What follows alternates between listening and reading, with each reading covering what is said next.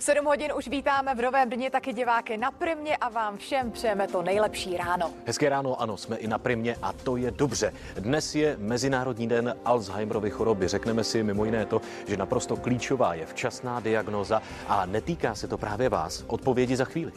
A představíme taky novou knihu s názvem Mia a svět v podání spisovatelky Báry Nesvadbové. Jsou to témata velmi důležitá. Otázky současného světa a jak se s nimi vypořádat. Český červený kříž dnes bude oceňovat hrdiny dnešní doby, kteří se obětují pro druhé. Naším hostem bude sám prezident Českého červeného kříže a poví podrobnosti. A taky další spravodajský přehled nabídne důležitá témata. Pojďme si poslechnout, jaké jsou čerstvé informace. Šimon Pilek si bere slovo. Hezké ráno.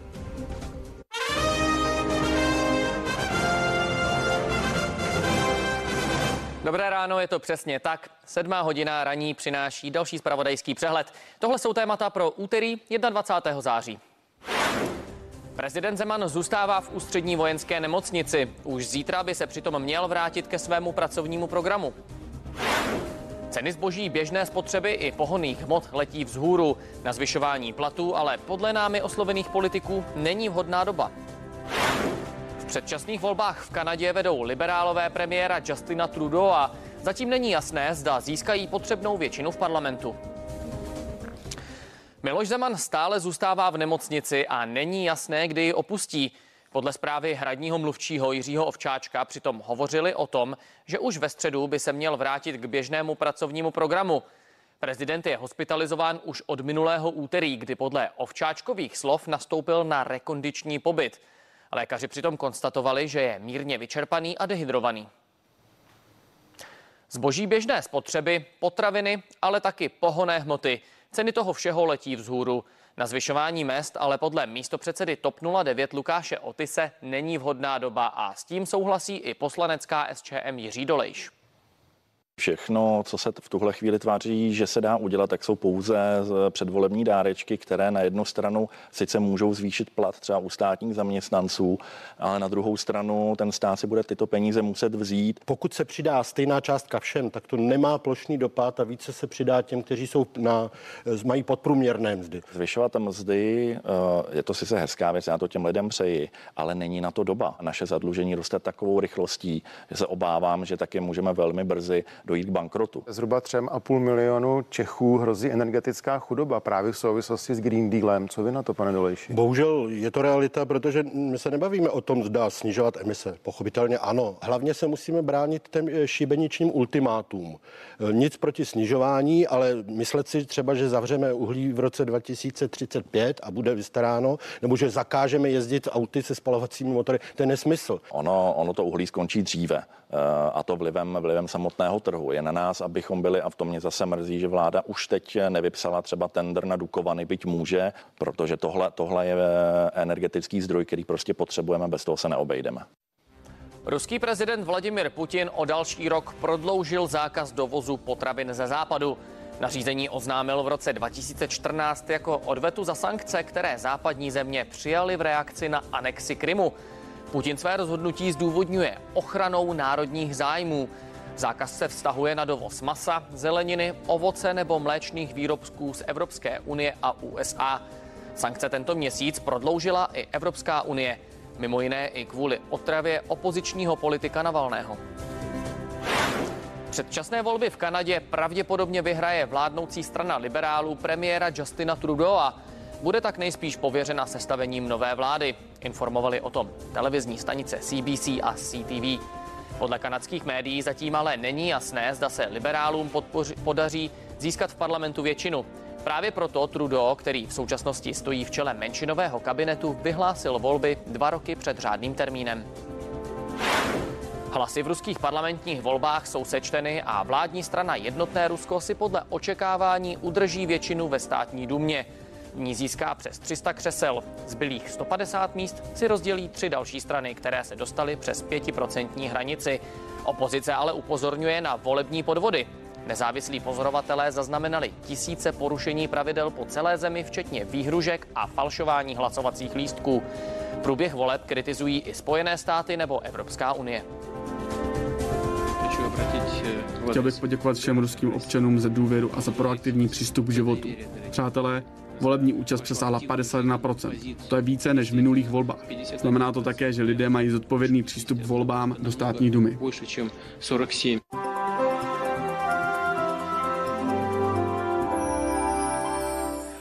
Dobré ráno. V Čechách zataženo, na Moravě a ve Slezsku většinou jasno nebo skoro jasno, to je počasí dnešního rána, můžeme to vidět i na webových kamerách. České Budějovice, Ústí za Orlicí, zatažená, skoro zatažená obloha, naproti tomu na Olomou, v Olomouci eh, jasná nebo skoro jasná obloha. Eh, z Lisé hory můžeme vidět v údolí mlhu. No a co se týče teplot, ty jsou nejnižší v eh, oblasti Oderských vrchů, například v Podštátě, v Boškově mají aktuálně teplotu kolem 0 nebo 1 stupně Celsia, jinak se teploty na Moravě a ve Slezsku tam, kde je vyjasněno, pohybují většinou mezi jedním až pěti stupni Celsia. V Čechách jsou většinou od 6 do 10 stupňů. Nejvyšší je v teplota v, v Brně až 11 stupňů Celsia. Tady vidíme, jak to dnes bude vypadat se srážkami. Ty aktuálně nezaznamenáváme, ale počítejme s tím, že se během dne mohou objevit slabý déšť nebo mrholení dnes s největší pravděpodobností eh, na severovýchodě republiky.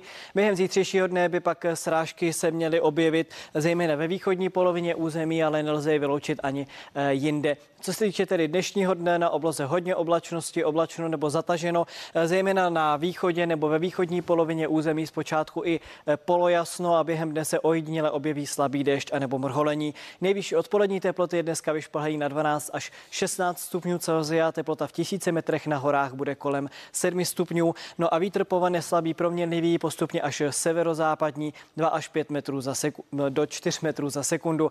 předpověď dneska na jedničce, sluníčko zapadne přesně v 7 hodin večer. Během zítřejšího dne nás čeká také hodně oblačnosti, oblačno nebo zataženo, bude pršet místy a to zejména ve východní polovině území, ale nelze lze ty srážky vyloučit i jinde. No a nejvyšší odpolední teploty zítra 12 až 16 stupňů Celsia. To je počasí vše, přeji vám hezký den.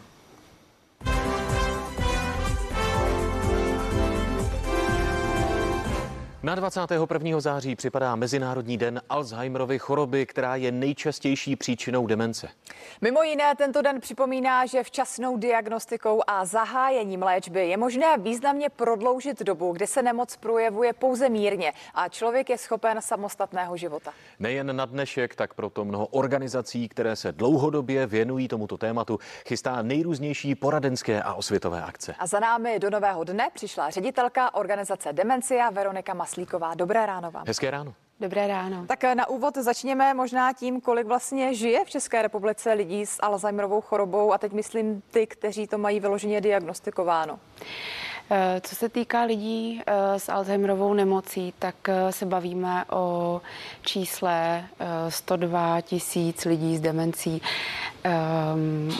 Podle eh, zprávy o stavu demence České alzheimerovské společnosti z roku 2016 jde ale o nějakých 160 tisíc lidí a je právě velké číslo lidí, kteří diagnostiku dostanou pozdě anebo vlastně vůbec. Hmm. Jaké jsou ty nejčastější eh, příznaky hned v začátcích? Co by člověka mělo takzvaně trknout a říct si achtung, achtung? Tak jedna z nejčastějších věcí, které si, kterých si můžeme všimnout, je ztráta krátkodobé paměti, že se náš blízký eh, ptá mm, třeba pětkrát na stejnou věc, nebo že se nemůže vyjádřit, že s námi mluví a hledá slova. Um, to jsou vlastně ty, ty příznaky, kterých si asi všimneme úplně nejdříve. Uh, on přestane vlastně nebo věci dělá najednou jinak. Jo? Najednou prostě ty zaběhlé uh, pořádky se mění a, a on se vlastně chová jinak. A um, takových náhlých změn bychom si měli všimnout. Takže si častěji všímá okolí, než ten člověk sám, že se něco děje? No a bohužel jedna z věcí, které mizí, je náhled na situaci. Já nejsem orientovaný pořádně a uh, když vlastně onemocním Alzheimerovou nemocí, tak nemám ten náhled reálný. To znamená, že to okolí by si právě mělo všimnout. A bohužel se často stává, že si toho, eh, že, že tomu tolik pozornosti nevěnují, že to připisují třeba nějakému stárnutí a vlastně z těch důvodů té bagatelizace eh, nedojde ke včasné diagnostice. Je tady možná nějaký spolehlivý test, jak poznat, že skutečně přichází nějaký problém, protože jak vy říkáte, tak často to lidé zaměňují pouze s tím věkem, že už prostě člověk je starý a přirozeně zapomíná.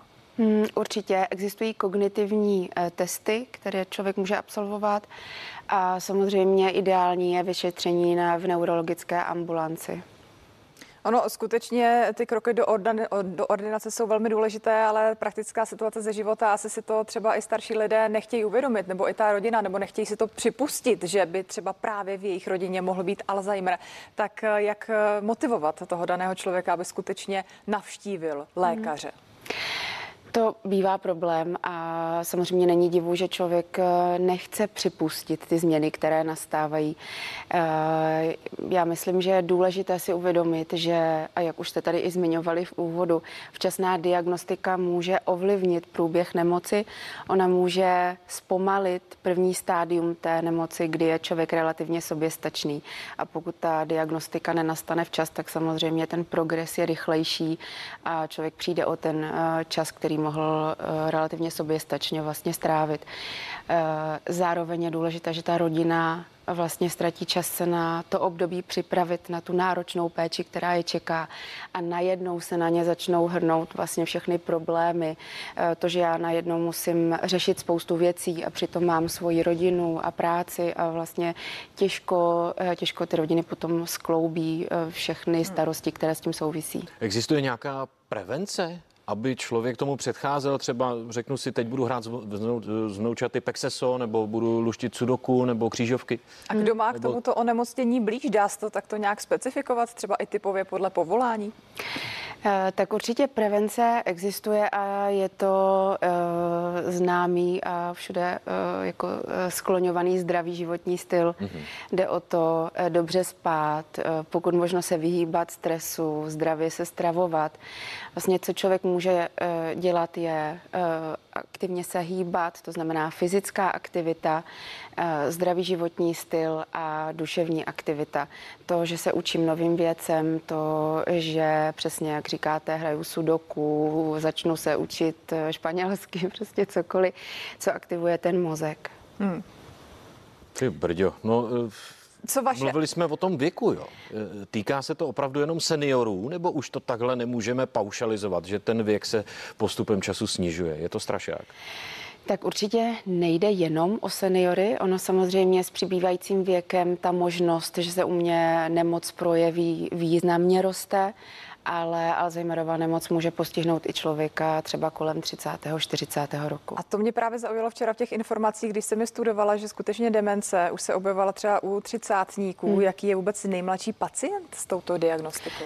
Tak to vám bohužel neřeknu, jako úplně tak nejmladšího jak pacienta. Jak ale... liší ta, ta hmm. vyloženě stařecká hmm. demence od té, která může postihnout i nás mladé? Uh, Alzheimerova nemoc má ty dvě různé formy, tu uh, pozdní, kdy, která začíná vlastně jako ve vyšším věku a je pozvolnější, má takový pozvolný začátek a, a bohužel ta časnější forma má daleko, daleko vlastně větší progres, postupuje rychleji a tam je určitě jako významný rozdíl v tom. No. Přibližte prosím roli vaší organizace, vy jste sebou přinesla nějaké relikvie, tak si prosím představte světu. Tak demencia vznikla eh, vlastně eh, z řad lidí, kteří se věnovali lidem s demencí eh, pobytových službách. My jsme při té práci vlastně čím dál víc přicházeli na to, že nelze pomáhat jenom těm nemocným, ale že je potřeba pomáhat rodinám, které se starají a které se dostávají do velmi těžké situace. Ona je ta péče velmi, velmi náročná. A proto uh, jsem založila organizaci Demencia, která uh, se zaměřuje právě na ty pečující rodiny. Naše, naši roli vnímám uh, na dvou různých úrovních. Jednak to jsou služby vyloženě pro ty rodiny a pro lidi s demencí. Ve středu Českém kraji máme 12 poraden eh, pro pečující a seniory, kde je mimochodem také možné udělat si právě test paměti, pokud eh, nevím, jestli navštívit lékaře nebo ne, tak, tak můžu eh, test absolvovat i v poradně. A pak to jsou lidé, kteří se přímo v terénu a v domácnostech věnují podpoře těch rodin, jsou tam proto, aby je vyslechli, aby když ten člověk už toho má vážně plné zuby, ten den měl komu zavolat a vlastně mohl se vypovídat. A, a pak je to ale rovina osvětová. Mm, nám jde o to, aby se to téma dostalo mezi veřejnost a k tomu máme několik různých projektů. Jednak je to už vlastně několik let eh, běh proti demenci, který organizujeme v celém středočeském kraji. Eh, letos bohužel teda jenom virtuálně po té pandemické době, ale každý má možnost se zapojit. Ten eh, letošní třetí běh proti demenci začíná právě dnes a trvá až do neděle. Je možné se zaregistrovat, za ten týden naběhat co nejvíce kilometrů a vlastně zaplacením. Ano, určitě. To půjčím, děkuji, děkuji. A to startovné 200 korun, které člověk zaplatí, vlastně podporuje právě chod poraden eh, pro eh, pečující rodiny. Vy jste nám přišla ještě ukázat eh, i knihu novou, Deník ze života s Alzheimerem. Co se v ní vše dočteme? Tak to je vlastně roční práce, ze které máme velkou radost. Je to knížka, která popisuje příběh dcery, která se deset let starala o maminku s Alzheimerovou nemocí.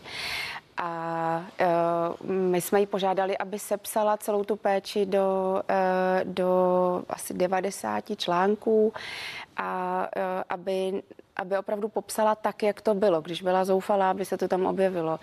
A a každý ten článek komentuje někdo ze 12 odborníků, komentují to psychologové, psychiatr, neurolog, právník, soudce, vlastně každý, kdo do toho, eh, kdo eh, do toho patří. A tím pádem z toho vznikla taková poradenská knížka, kde se i dočtu, jak v těch situacích můžu nejlíp zareagovat. Vzhledem k tomu, že tedy dnes 21. září je Mezinárodní den Alzheimerovy nemoci, tak pořádáte nějaké konkrétní akce, kde vás můžeme vidět, slyšet, kde hledat více informací o tomto tématu? Určitě. My se eh, kolem celého týdne vlastně eh, pořádáme různé aktivity, eh, účastníme se třeba na náměstích nějakých akcí, kde máme stan, děláme testy a poradenství ale zrovna dnes, eh, na dnešní den jsme naplánovali otevření naší druhé Alzheimer Friendly kavárny v České republice. Jedna taková už funguje v Hořovicích rok a právě dnes otevíráme druhou v Brandýse nad Labem Staré Boleslavy a ta kavárna vlastně uh, sídlí ve stejných prostorách jako podpůrné centrum pro lidi s demencí a jejím smyslem je, aby pomohla financovat prostory pro, to, pro tu službu uh, lidí s demencí. Ještě mám závěrečnou otázku. Mluvili jsme o tom rodinném kruhu, jak ti blízcí jsou velmi důležitý. Můžeme použít i lest na toho blízkého, když máme podezření, hele, mami, tati, babi, dědo, pojď, jenom ti změřej tlak a uvidíme, jenom dostaneš pár otázek na to, aby jsme se dostali k té dobré věci, té včasné diagnoze třeba? Tak ono to samozřejmě není ideální, měli bychom s tím hmm. blízkým jednat na rovinu. Eh, já si myslím, že je možné domluvit se třeba, pokud mám pocit, že ten blízký nebude chtít absolvovat to vyšetření, je možné se domluvit s praktickým lékařem, který může třeba podpořit tu situaci a říct a odeslat toho člověka eh, na neurologické vyšetření a přeci jenom od toho lékaře se to možná přijímá trošku lépe. My moc děkujeme za všechny velmi důležité odpovědi a za představení tohoto tématu. Přejeme vám, ať se vám daří a děkujeme za návštěvu tolik ředitelka organizace Demencia Veronika Maslíková. Díky moc. Děkujeme, držíme palce. Hezké ráno. Pěkný den. Děkuji moc, pěkný den.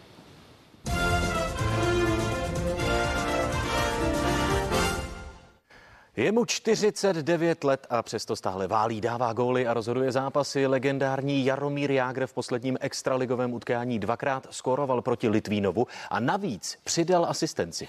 Nováček Skladna tak po vítězství 3-2 konečně bodoval a poprvé se odlepil ze dna tabulky a už dnes vyjedou rytíři na Karlovarský let. Otázkou je, jestli se trefí i v dnešním utkání. Slavná 68 poprvé naskočila v první lajně s Tomášem Plekancem a Nikolasem Hlavou. A rytíři v pátém kole konečně dosáhli na první vítězství i body v sezóně. Byl to právě Jaromír Jágr, kdo to dvěma brankami a jednou asistencí zařídil. Nejprve nahrál na úvodní gol hlavy, aby dostal v 39. minutě backendem svůj tým do vedení 2-1. Litvínov znovu srovnal, ale v 46. minutě si Jágr dojel pro puk po vlastní střele z úhlu, obkroužil branku a skóroval. Výhra 3-2 posunula Kladno na předposlední místo před Zlín. Jan povýšil jeden Prima News. Jágr není člověk, Jágr je Bůh a tohle to, že je Jágr Bůh, rozebereme taky s naším dnešním hostem ze sportovní redakce Martin Tomajdes je s námi. Tak hezké ráno. Dobré ráno. Dobré ráno. No tak eh, pojďme blíž k tomu, co jsme viděli. Pojď nám přidat možná Je to fakt Bůh? Perličky. Souhlasím. Eh, Dle mého názoru ano, je to hokejový bůh určitě stoprocentně, protože je to něco neuvěřitelného, že v 49 letech vlastně někdo, kdokoliv eh, hraje ještě na tak vysoké úrovni jako Jágr. A když my potom zabrousíme trošku do té historie, podíváme se na ta čísla, tak on vlastně první branku v české nejvyšší soutěži, nebo tehdy to ještě nebyla ani česká nejvyšší soutěž, vstřelil v lednu 1989. To Sonia ještě nebyla na světě. To třeba, eh, to třeba mě byly pouhé tři roky, což samozřejmě není úplně klíčový hokejový fakt, ale zajímavé je to, že on tehdy hrál v útoku s Milanem Novým, což je muž, který vlastně za dva dny bude slavit sedmdesátiny. A to už jakoby něco ukazuje. Eh, Když to vezmeme tou optikou současného Kladna, tak tam jsou vlastně jenom dva hráči, Plekanec a Suchánek, kteří byli tehdy na světě, když Jágr tu branku vstřelil, oba byli ve školce. A víš, co se mi hrozně líbí, že ještě s tím startem sezóny bylo má na to, nemá na to, Kladno v extralize, Jágr a teď všem normálně to tam vyšvihl. Je to tak, je to tak. Možná A- pojďme ještě probrat nějaké perličky. Když jsem tě tak poslouchala, tak samozřejmě těch úspěchů, které má za sebou, eh, tak je nesmírná řada, ale co tebe v té jeho kariéře opravdu třeba zaujalo? Tak eh, mě, když to takhle ještě vezmu zpátky k tomu kladnu nebo k té, k té jeho první brance, ona to je opravdu neuvěřitelná doba, bude to 33 let a, a to je vlastně víc než 12 000 dní, to už se stalo opravdu hodně věcí mezi tím a Jágr eh, mimochodem také drží vlastně tu pozici nejstaršího extraligového střelce v těch 49 letech, kterou vlastně pravděpodobně bude sám ještě natahovat. Za nimi několik dalších velkých men, několik velkých hráčů, které by brzy mohl doplnit i Viktor Hýbl, 43 letý útočník vlastně z Litvínova, ale eh, tady to je vlastně primárně o Jágrovi. My jsme měli možnost včera mluvit s několika hokejovými legendami, co nám k Jágrovi a těm jeho současným výkonům řekli, si teď můžeme poslechnout příspěvku. Porazil Litvínov, což mě netěší, logicky. Ale samozřejmě eh, v jeho letech eh, vlastně rozhodnout zápas, vzít ho na sebe, je taková odpověď pro všechny ty, co mají na to negativní názor, eh, že samozřejmě Jardovi to už tolik nebruslí, ale ten přehled eh, být ve správnou chvíli na správném místě má a proto asi se mu tohle to povedlo. Tak Jarda je třeba říct, že je naprosto výjimečný hráč. Tři body v jednom zápase pro hráče jeho věku. Něco naprosto mimořádného. A Jarda je zvyklý na tyhle ty tříbodový, vícebodový zápasy, takže u něho to zase není nic neobvyklého, ovšem klobouk dolů. No. Musím říct, že to je neskutečný výkon. Včera, když jsem jako to vlastně, že jsme hráli ve Vsetíně s Karaní, tak když jsem to po zápase, vlastně jsem si tam pouštěl nějaký ty věci na telefonu, tak říkám to je. A viděl jsem, dělal dva góly a nahrávku, tak říkám, tak to je neskutečný. Jako ve 49 letech, aby Jarda Jager vlastně porazil Litvínov, tak to je opravdu, to je senzace. A Jagger milovaný v akci i dnes. Jaký je další program Extraligy? Další program, následující zápas vlastně Kladno čeká proti Karlovým Varům, nebude to nic snadného, to je takový houževnatý, nebezpečný tým, ale uh, určitě bude dobré podívat se třeba také na Zlín, to bude zajímat eh, stoprocentně. Tebe Petře, ten čeká Liberec, to taky nebude nic snadného, Zlín je teďka úplně na dně, takže já věřím, že ty Máme málo doufáš, bodů, máme. že ty doufáš, Málo, že se určitě zvedne, ale stoprocentně bude zajímavé sledovat třeba také utkání Boleslavy se Spartou. Boleslav teďka vlastně vede ligu, Sparta není úplně tam, kde by si představovala a zajímavá bude stoprocentně také bitva Třince s hradeckým Mountfieldem, kde vlastně o souboj mistra s, s týmem, který ještě e, minulou sezónu vedl Vladimír Růžička, kterého my jsme tady teď vlastně slyšeli mluvit. A my už se nemůžeme dočkat dalších výsledků. Martine, moc děkujeme a přejeme hezký den. Já děkuji za pozvání. A my budeme už za chvíli v novém dni pokračovat v dalším tématu. Konkrétně představíme napínavé vyprávění o světě, který se nenávratně mění. Ano, tak zní úvodní avízo nové knihy Mia a svět, za kterou stojí spisovatelka Bára Nesvadbová. Jak se k naší planetě chovat zodpovědněji a hlavně, jak to učit i děti, tak nejen o tom si budeme povídat po půl osmé. Těšíme se na vás.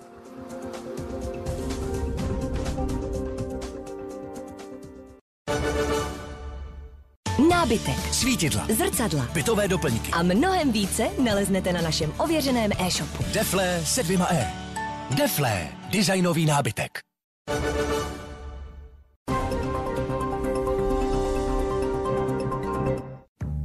Co ty tam? Snad ne zase v bance pro půjčku. No, načekané. To já na zonky půjčku zvládnu opravdu lehce.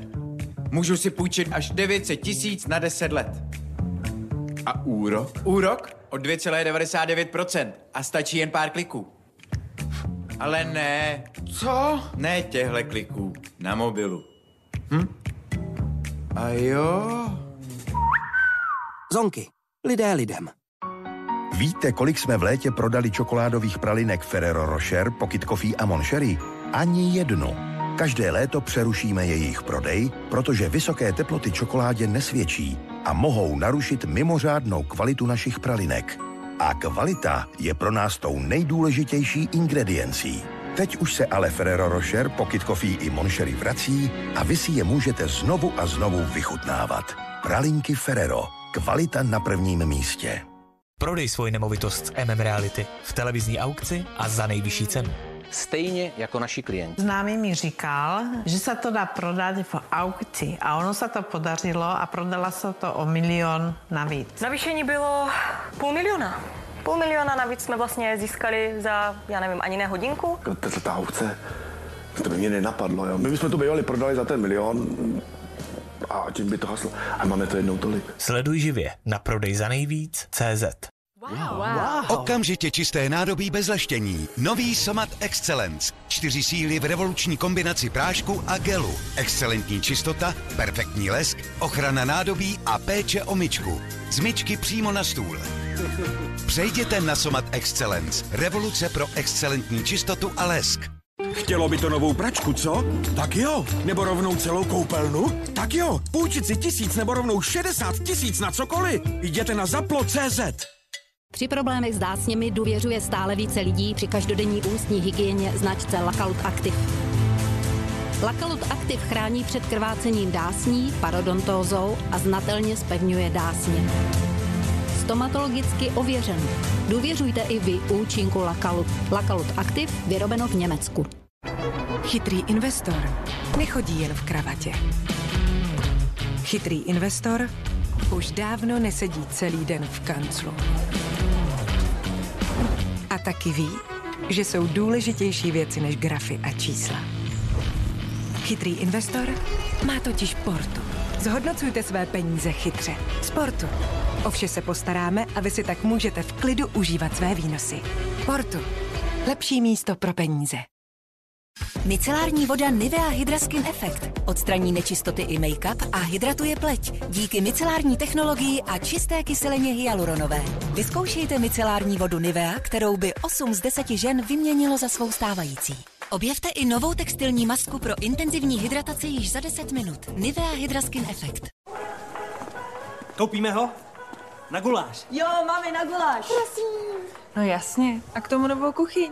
Na guláš. V Tesku vám půjčíme na cokoliv. Třeba 100 tisíc. Navštivte Tesko nebo volejte 800 39 38. Objevte světy na Toons s Kinder Surprise. Naskenujte se svými dětmi hračku, nechte ji ožít v aplikaci Applaydu a zjistěte více o zvířatech ze Severní Ameriky. Stáhněte si Applaydu a hrajte si se svými dětmi. Kinder Surprise. Poštovní účet, když máš, nic za něj neplatíš. Na každý poště a tam, kde se připojíš. Z našich bankomatů za výběr neplatíš. Nejlepší účet poštovní hned zařídíš. Získejte až 2000 korun. Stačí si založit poštovní účet s ČSOB Smartem a penzíkem.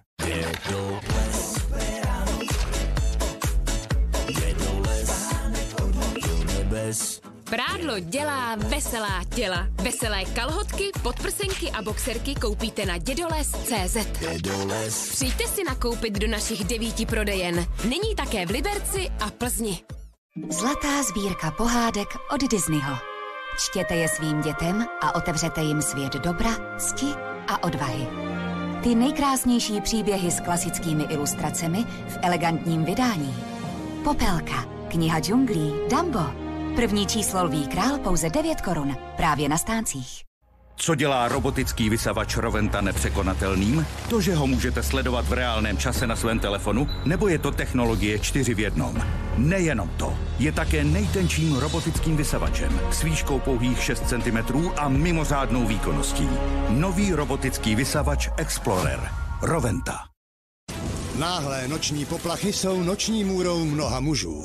Normální proud může být blokován tlakem způsobeným zvětšenou prostatou. Lék Prostamol Uno zpomaluje růst prostaty a pomáhá regulovat močení. Pořiď si Prostamol Uno. Prostamol Uno. Lék pro správné chlapy. Drama s černými tečkami? Neskrývej se a zkus Černý Pure Active 3 v jednom. Jeden produkt, tři použití. S kyselinou salicylovou a aktivním uhlím. Klinicky prokázáno. Redukuje nedokonalosti už za jeden týden. Už žádné drama. Pure Active 3 v jednom. Od Garnier. Přirozeně. A pro redukci nedokonalostí na těle i obličeji vyzkoušej náš první tuhý čistící peeling. Vše pro mou krásu najdu v Tetě. Maybelline New York se slevou 35% nebo sleva 100 korun na produkty Nivea při nákupu nad 299 korun. Platí i na e-shopu. Teta, moje česká drogérie.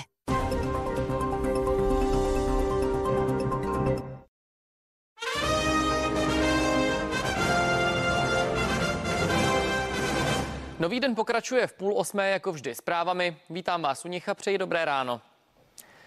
Prezident Miloš Zeman by dnes měl opustit ústřední vojenskou nemocnici. V ní je hlava státu od minulého úterý. Podle hradního, hradního mluvčího Jiřího Ovčáčka trpí dehydratací a mírným vyčerpáním. Situaci na místě dnes sleduje naše reportérka Daniela Habešová. Danielo, přeji ti dobré ráno. Můžeme s jistotou říct, jestli dnes prezident skutečně pražskou nemocnici opustí. Dobré ráno, tak se stoprocentní jistotou to zatím říct stále nemůžeme. Jisté ale je, že dneškem je to osmý den, kdy je prezident Miloš Zeman tady v ústřední vojenské nemocnici hospitalizován. Je to doposud nejdéle za jeho prezidentské období.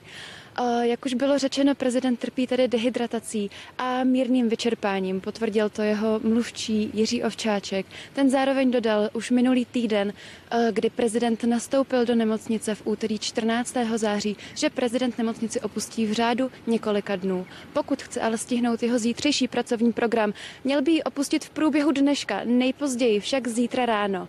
Naplánovanou má například schůzku s ministriní financí Jelenou Šilerovou, předsedou SPD Tomiem Okamurou a předsedou ODS Petrem Fialou. Jak už jsem říkala, prezident Semka nastoupil 14. září, tudíž je to už osmý den a my stále nevíme nic víc k jeho aktuálnímu zdravotnímu stavu. Eh, Jiří Ovčáček ale tvrdí tedy, že by měl být v pořádku a že by zítra měl zvládnout vlastně ty všechny schůzky a uh, udělat vlastně jeho zítřejší program tak, jak má naplánováno. Prezidenta zatím navštívila včera jeho manželka i dcera. Eh, navštívil ho i eh, Vrastislav Minař a už dříve ho navštívil například eh, Václav Václav Klaus, premiér Andrej Babiš a Dominik Duka. Náročné období covidové pandemie české zdravotnictví posílilo. To řekl v našem pořadu 360 stupňů ministr zdravotnictví Adam Vojtěch. Podle přednosti kliniky revmatologie a rehabilitace fakultní Tomajerovy nemocnice Toma Filipa se zdravotníci naučili krizovému managementu, i když řízení ministerstva někdy selhávalo. Je tady obrovská zkušenost na straně nemocnic z hlediska financování. Do zdravotnictví přiteklo bezprecedentně nejvíce peněz i samozřejmě eh, masivním navýšením plateb za státní pojištěnce a eh, je tady spousta zkušeností v oblasti elektronizace a podobně. Se ukázalo skutečně, že to, o čem jsme mluvili před covidem, že potřeba elektronizace zdravotnictví, sdílet data, tak nám covid ukázal, že je naprosto jasná cesta a myslím si, že dneska už to všichni poznali, když si vzpomeneme na debaty o e-receptu, jak se těžko prosazoval ten projekt. Eh, nedokážu si představit bez e-receptu fungování zdravotnictví v době covidu. Já jsem revmatolog a rehabilitační lékař. Na druhou stranu vlastně celý ten půl rok, co byla největší ta krize, tak to oddělení nebo ta klinika byla pře, předělaná na COVID, covidové oddělení, covidovou kliniku. Starali jsme se o pacienty s pneumoniemi, museli jsme se to naučit. Já si myslím, že jestli jsme se něco hodně naučili, tak je to to krizové řízení. Ří, řídit vlastně to zdravotnictví v určité krizi. E, nemůžu úplně pochválit ministerstvo, je mi to líto, protože někdy, ty, někdy byly ty, mm, ty příkazy trochu chaotické, hodně rychle se měnily, ale bylo vidět, že zdravotníci si dokáží poradit i v takové situaci, kdy to velení je prostě mnohdy ne úplně jasné. Během návštěvy papeže Františka na Slovensku se arcibiskup Jan Babjak nakazil koronavirem. Nejvýše postavený představitel řecko-katolické církve na Slovensku má podle médií jen mírné příznaky nemoci. Mluvčí konference biskupů Slovenska uvedl, že Babjak uvědomil všechny své nedávné kontakty. Otázkou podle něj je, jestli bude muset do karantény i sám papež František. Dítě má právo na výchovu v klasické rodině, kde jsou matka i otec. To v naší 360 řekla Katie Faust, zakladatelka organizace Dem Before Us. Ona sama vyrostla v lesbické rodině proti stejnopohlavním sňatkům, ale bojuje. Podle ředitelky Institutu rodinné péče Natama Petry Vinet je důležité, aby byla na prvním místě práva dítěte a to podle ní může být spojené i v rodině dvou milujících homosexuálních partnerů. Podporuji práva dětí tak, aby byly milovány svými rodiči, matkou a otcem. A tradiční manželství je jediná instituce, která propojuje lidi, kteří mají přirozené právo a schopnost mít děti. A jedna z věcí je nová definice manželství, ale také se snažíme podporovat stížení možnosti rozvodu, tak aby rodiče vlastně se snažili vyřešit svoje rozpory. Velký počet dětí žije v nějakým způsobu nějakých komplexních složitostí a my jsme, je potřeba si uvědomit, že co je ta úplně esenciální potřeba toho dítěte, která by měla být vždycky naplněna a dovolit matce přírodě, aby byla variabilní v rámci toho, že dítě dostává to esenciální. A z toho důvodu já nejsem zastáncem purismu ve smyslu jenom matka otec a všechno ostatní je špatně, protože to úplně neodpovídá variabilitě přírody a jakési zdravé, široké normě, která způsobí, že dítě má dobrého pečovatele. Více než 12,5 milionů korun za den. Takovou pokutu vyměřil Polsku Soudní dvůr Evropské unie za to, že země pokračuje v těžbě v hnědouhelném dole Turov. Polsko bude platit do uposlechnutí příkazu k zastavení těžby. Soudní dvůr příslušné předběžné rozhodnutí vydal v květnu. Podle žaloby České republiky důl, který je těsně u hranic, ohrožuje zásoby pitné vody v obcích poblíž hranic. Polsko ale rozhodnutí soudu kritizuje s tím, že zastavení těžby výrazně ekonomicky poškodí celý region. Vůdce kanadských konzervativců Erin O'Toole uznal porážku. Jasným vítězem předčasných voleb v Kanadě se totiž stala vládnoucí strana liberálů premiéra Justina Trudeau. Podle projekcí ale většinu v parlamentu nezíská. Právě kvůli tomu přitom Trudeau, který v současnosti stojí v čele menšinového kabinetu, vyhlásil volby dva roky před řádným termínem. Kvůli vybuchlé sopce na kanárském ostrově La Palma už úřady evakuovaly asi 5,5 tisíce lidí. Obrovské, obrovské proudy lávy se teď valí od vulkánu směrem do moře. Podle odborníků by magma mohlo vytékat ještě několik týdnů nebo měsíců. Na ostrově došlo ke zničení asi stovky domů a velké plochy zemědělské půdy. Bezprostřední nebezpečí už ale místním obyvatelům nehrozí. Řekli nám, abychom opustili svůj dům, protože hrozilo, že nad ním dojde k erupci. Takže pro jistotu nám řekli, abychom se evakuovali, alespoň dočasně. Dost jsem to prožívala. Byla jsem venku na zahradě a potom jsem slyšela hluk. Byla to rána. Pak jsem viděla stoupat dým a kamení. Podle profesionálního horolezce Radka Jaroše je požadovaná částka půl milionu korun, kterou mají za záchranou akci v Pákistánu zaplatit dva čeští alpinisté, docela nízká. Dobrodruhy kvůli potížím při sestupu z hory Rakapoši musel do bezpečí dopravit vrtulník tamní armády. Oba i nadále zadržují pákistánské úřady a požadují, aby akci zaplatili. Pojišťovna pojistné plnění odmítá. My, když jsme lítali do Pákistánu a i do Nepálu, tak vždycky, když jsme tam byli, tak jsme prvně museli zaplatit v hotovosti 6 tisíc eh, dolarů depozit eh, dole letecké společnosti, aby eh, vůbec v případě, že bude třeba nějaký problém, vyletěla.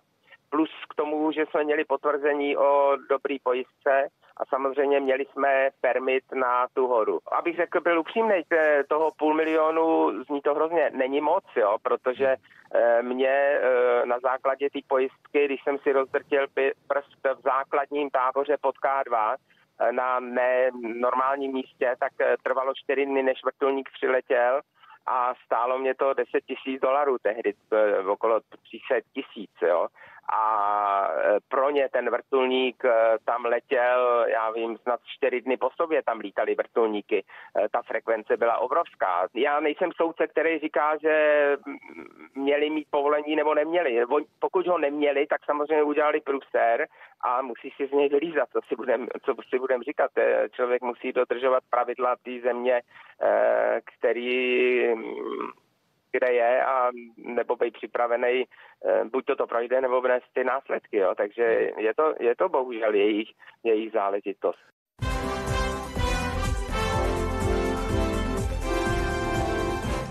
Společenská odpovědnost. Pojem, se kterým se řada z vás určitě setkala. Ne každý, včetně mě, ale dokáže naprosto přesně vysvětlit, o co jde. No a taky proto jsme si pozvali dnes do nového dne dvě dámy, které nám tento termín objasní. Vítáme jednak Lucii Mádlovou, ředitelku Asociace společenské odpovědnosti. Dobré ráno. Krásné dobré ráno. A taky spisovatelku Báru Nesvadbovou. Hezké ráno i vám. Dobrý den. Hezké ráno, vítejte v novém dni. Tak, Lucie, prosím, nejen pro mě neználka, co je to vlastně společenská společenská odpovědnost. Povídejte. Teda tíha, tak já myslím, že nebo takhle, o co se snažíme v asociaci společenská hmm. odpovědnosti, je o to právě, aby se společenská odpovědnost, udržitelnost nestala nějakým prázdným pojmem, ale staly se přirozenou součástí podnikání, fungování, fungování každé organizace v Česku a třeba i chování vás jako jednotlivce. No, on je to takový pojem, který slýcháme právě i v rámci firm docela často dneska, když společnost není udržitelná nebo se nesnaží o tento termín, tak jako by nebyla, ale skutečně jsou ty společnosti tak vědomé si tohoto termínu a šíří ho opravdu poctivě, řídí se jim? Je pravda, že ten termín slyháme stále častěji. Společenská odpovědnost udržitelnost se převrací všemi pády. Možná někoho může vést i ke greenwashingu. Já jsem takový jako věčný optimista a vidíme to v asociaci, která má teďka zhruba 420 členů a vidíme u našich firm, že opravdu mají chuť měnit svět k lepšímu a že na to jdou poctivě se ze spoda. Greenwashing je velmi zajímavý termín, mimochodem. Jak si to představit? Pojďme to je jako to praní zelených peněz nebo... tak greenwashing je taky anglicismus, ale je to jako natírání se na zeleno. To znamená firma, která není úplně tak udržitelná, jak by možná mohla mít, tak se spíše chlubí tím, co hmm. dělá, než to vlastně dělá ve skutečnosti. Já budu zase konkrétnější. Suchoň, to jsem já, abych byl společensky co nejodpovědnější, tak co bych měl podle vás dělat? A klidně si mě představte jako firmu. Já jsem myslela suchoň, tak bych vám doporučila pít koutkou vodu a nevalenou. Ale tak je to, je to spousta vědomých voleb ve svém životě, to znamená někdy jít na úkor svého pohodlí, jednou za čas vyřadit ze svého jídelníčku maso. My se snažíme vždycky, jako i v té knížce, o které se budeme bavit, být takový jako návodný v tom neradikální, to znamená nepřestaňte jíst maso, protože naše planeta jde do záhuby, ale každý malý krok se počítá, pokud je dělá s nějakým odhodláním a pravidelností, jak u vás, tak i u firem. Hmm. Máro, vy se právě už dlouhá léta věnujete taky charitativní činnosti, podílíte se na různých akcích. Co pro vás znamená právě ten termín společenské odpovědnosti? Možná já jsem se lekla, že greenwashing. já jsem jste klidně taky. odpovědná. No já všechno vidím v růžově, taky tu společnost. Takže spíš přes růžové brýle. A greenwashing to je prostě neuvěřitelné. To jsou zelený brýle. Zelený brýle, no. Společensky odpovědná jsem. Proč bych to si ani neumím představit, že bych nebyla. No máte že... pochvalu. Proto si mě vybrala. Já jsem jedním z velvyslanců uh, Lucínčiny společnosti a za rovnoprávnost a, a jsem za to velmi, velmi ráda. A když vidím její práci, tak si ji nesmírně vážím. Proto vznikla ta knížka, která vlastně má nenásilnou formou, jako to knihy dělají eh, dětem ono odpovědnost uh, přibližovat prostě, protože asi všichni chceme, aby nám naše planeta vydržela ještě hmm. chvíli a aby se naše děti nebály mít děti, aby naše děti měly vodu a, a aby, aby se k planetě k celému světu a sami k sobě chovali prostě líp, než jsme to dělali my, když jsme byli malí protože nám to nikdo neříkal. Tak pojďme k té knižce ano. konkrétně. Já vám ji ukradnu na chvilku. No určitě, podívejte se. Tak o čem je, kdo ji vypráví? A vy jste ji napsali spolu, jo? To je takové, Dobře. Lucinka mi zadala témata. Ne, ne, nelehké, nelehké témata. Nelehká témata, no. Já musím říct, že uh, Lucka už to ví, ale ještě před křtem to nevěděla, že já jsem 14 dní před odevzdáním rukopisu měla Nikdy se mi to nestalo u žádného románu, u žádné pohádky, u žádných rozhovorů, nikdy. Ale já měla celý stůl kuchyňský, jaký obrovský modrý, pokrytý poznámkami a, a, a rešeršema. Já jsem se fakt jako poctivě připravovala, ale neměla jsem ani čárku, jako nic, nula prostě. 14 dní před Jo, jo, jo, jo, jo, jo. A fakt jsem nevěděla to. Já, já si myslím, že ty nejlepší věci vznikají na poslední chvíli a pod tlakem. Každopádně tomu předcházela opravdu důpravná příprava, kdy my jsme na začátku roku společně u nás doma seděli a procházeli jsme jednotlivá témata, které bychom chtěli nejenom rodičům, ale dětem předat, aby se svými dětmi vlastně vedli ten dialog a hmm. vedli je k tomu, že vlastně starat se o planetu je přirozené a že to vlastně není vůbec těžké. Hmm. Hmm. Takže jste spokojená s tím, co vzniklo? Dostala Bára já si pochvalu. myslím, že je to, je to, je to na jedničku. Je Nevrátila jste to ani Pochvala, jednou. jednička. Jednička podtržena.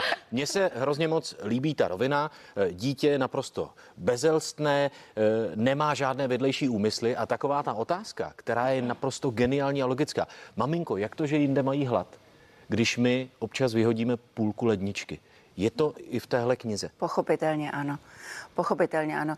Jsou, je tam, jsou tam těžká témata. Já si dokonce myslím, že, že bych doporučovala, a, aby tu knížku četli rodiče s dětmi. Mhm. Že to je, a to je vlastně krásný. Já si myslím, že je to jeden z nejhezčích nejhezčích chvil, jedna z nejhezčích chvil, které můžete se svými dětmi prožít. Já si přesně pamatuju, když Bibianka byla malá, že jsme si nekonečně rádi spolu četli a jsou tam témata, která stojí za vysvětlení, ať už je to ostrov odpadků, ať je to vymírání druhů, ať je to právě hladomor, ať je to genocida, ať je to uh, nemožnost pro některé dívky jít do školy, je tam skleněný strop v rámci ocenění žen, je tam toho prostě hodně. Ono pro každou spisovatelku nebo spisovatele je velmi důležitá zpětná vazba. Už jsme tady měli mnoho spisovatelů, kteří nám říkali, no já mám takového svého dvorního kritika, který předtím, než vydám knihu, tak mi řekne svůj názor, jestli všechno bylo srozumitelné.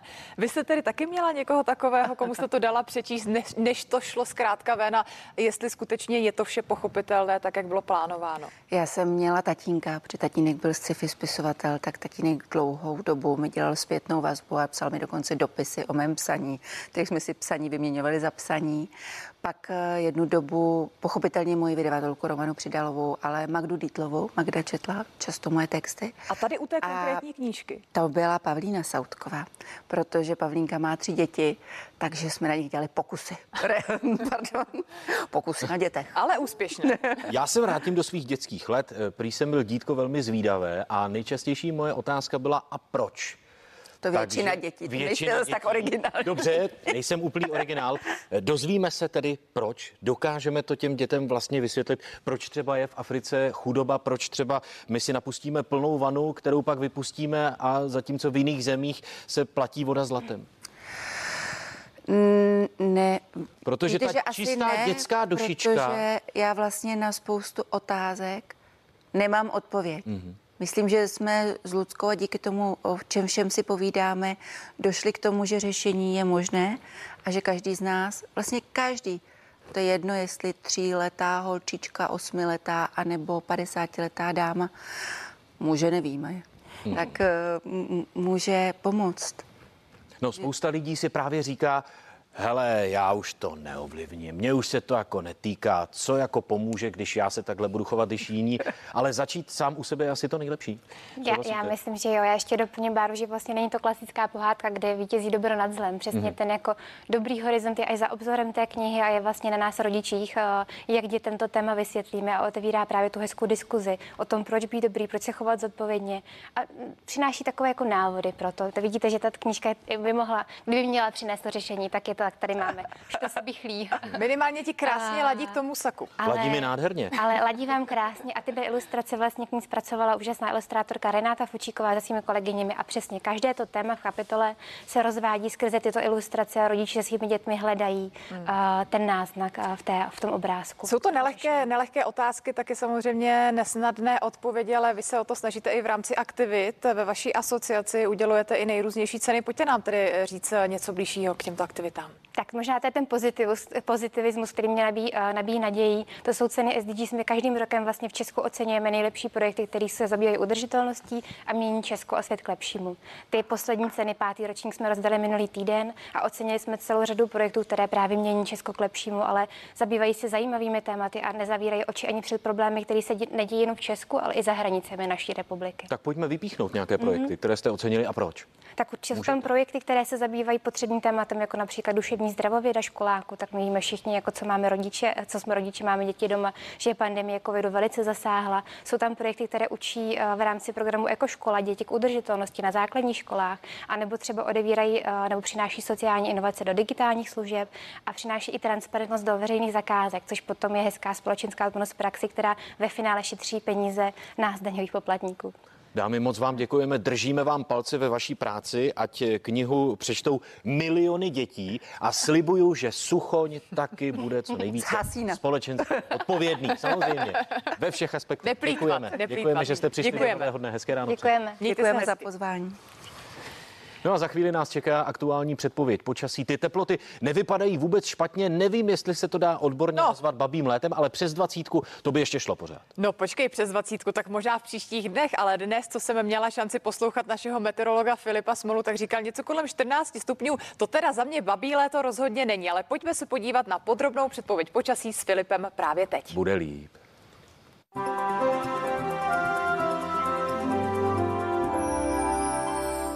Dobré ráno. Soně dobře poslouchala. Dnešní odpolední teploty budou kolem 14 stupňů Celsia. Ty raní se pohybují většinou od 6 do 10 stupňů. Chladní je místy na Moravě a ve Slesku, kde například v Počtátě nebo v Rýmařově tepla, teplota klesla i na hodnoty k nule. Co se týče oblačnosti, v Čechách je většinou zataženo nebo skoro zataženo. Eh, Na některých místech na Moravě a ve Slesku polojasná a nebo eh, skoro jasná obloha. Můžeme to vidět nejen na vašich obrázcích, ale i na snímcích z družice. Eh, Zatažená obloha v Čechách, oranžovou nebo hnědou barvou, naopak na Moravě a ve Slesku růžovou barvou naznačená jasná a nebo skoro jasná obloha. Jak to bude vypadat s oblačností během dne, už vidíme tady, bude převládat oblačno nebo zataženo i na Moravě a ve Slesku se zatáhne a také se budou eh, objevovat ojedinělé slabé srážky, počítáme se slabým mrholením anebo eh, slabým deštěm. Během zítřejšího dne pak více srážek bude ve východní polovině území, eh, tam by se měl objevit déšť anebo přehánky. Během dnešního dne tedy hodně oblačnosti, oblačno zataženo a jak jsem řekl, ojediněle mrholení nebo slabý déšť a nejvyšší odpolední teploty 12 až 16 stupňů Celsia. Teplota v tisíci metrech na horách bude kolem 7 stupňů Celsia a vítr bude foukat slabý proměnlivý nebo postupně severozápadní 1 až 4 metry za sekundu. Biopředpověď pro dnešek bude na jedničce, sluníčko vyjde, tedy zapadne v 7 večer. Během zítřejšího dne také docela dost oblačností, zejména ve východní polovině území se objeví déšť anebo přehánky, no a teploty podobné jako dnes 12 až 16 stupňů Celsia. To je o počasí vše, při vám hezký nový den.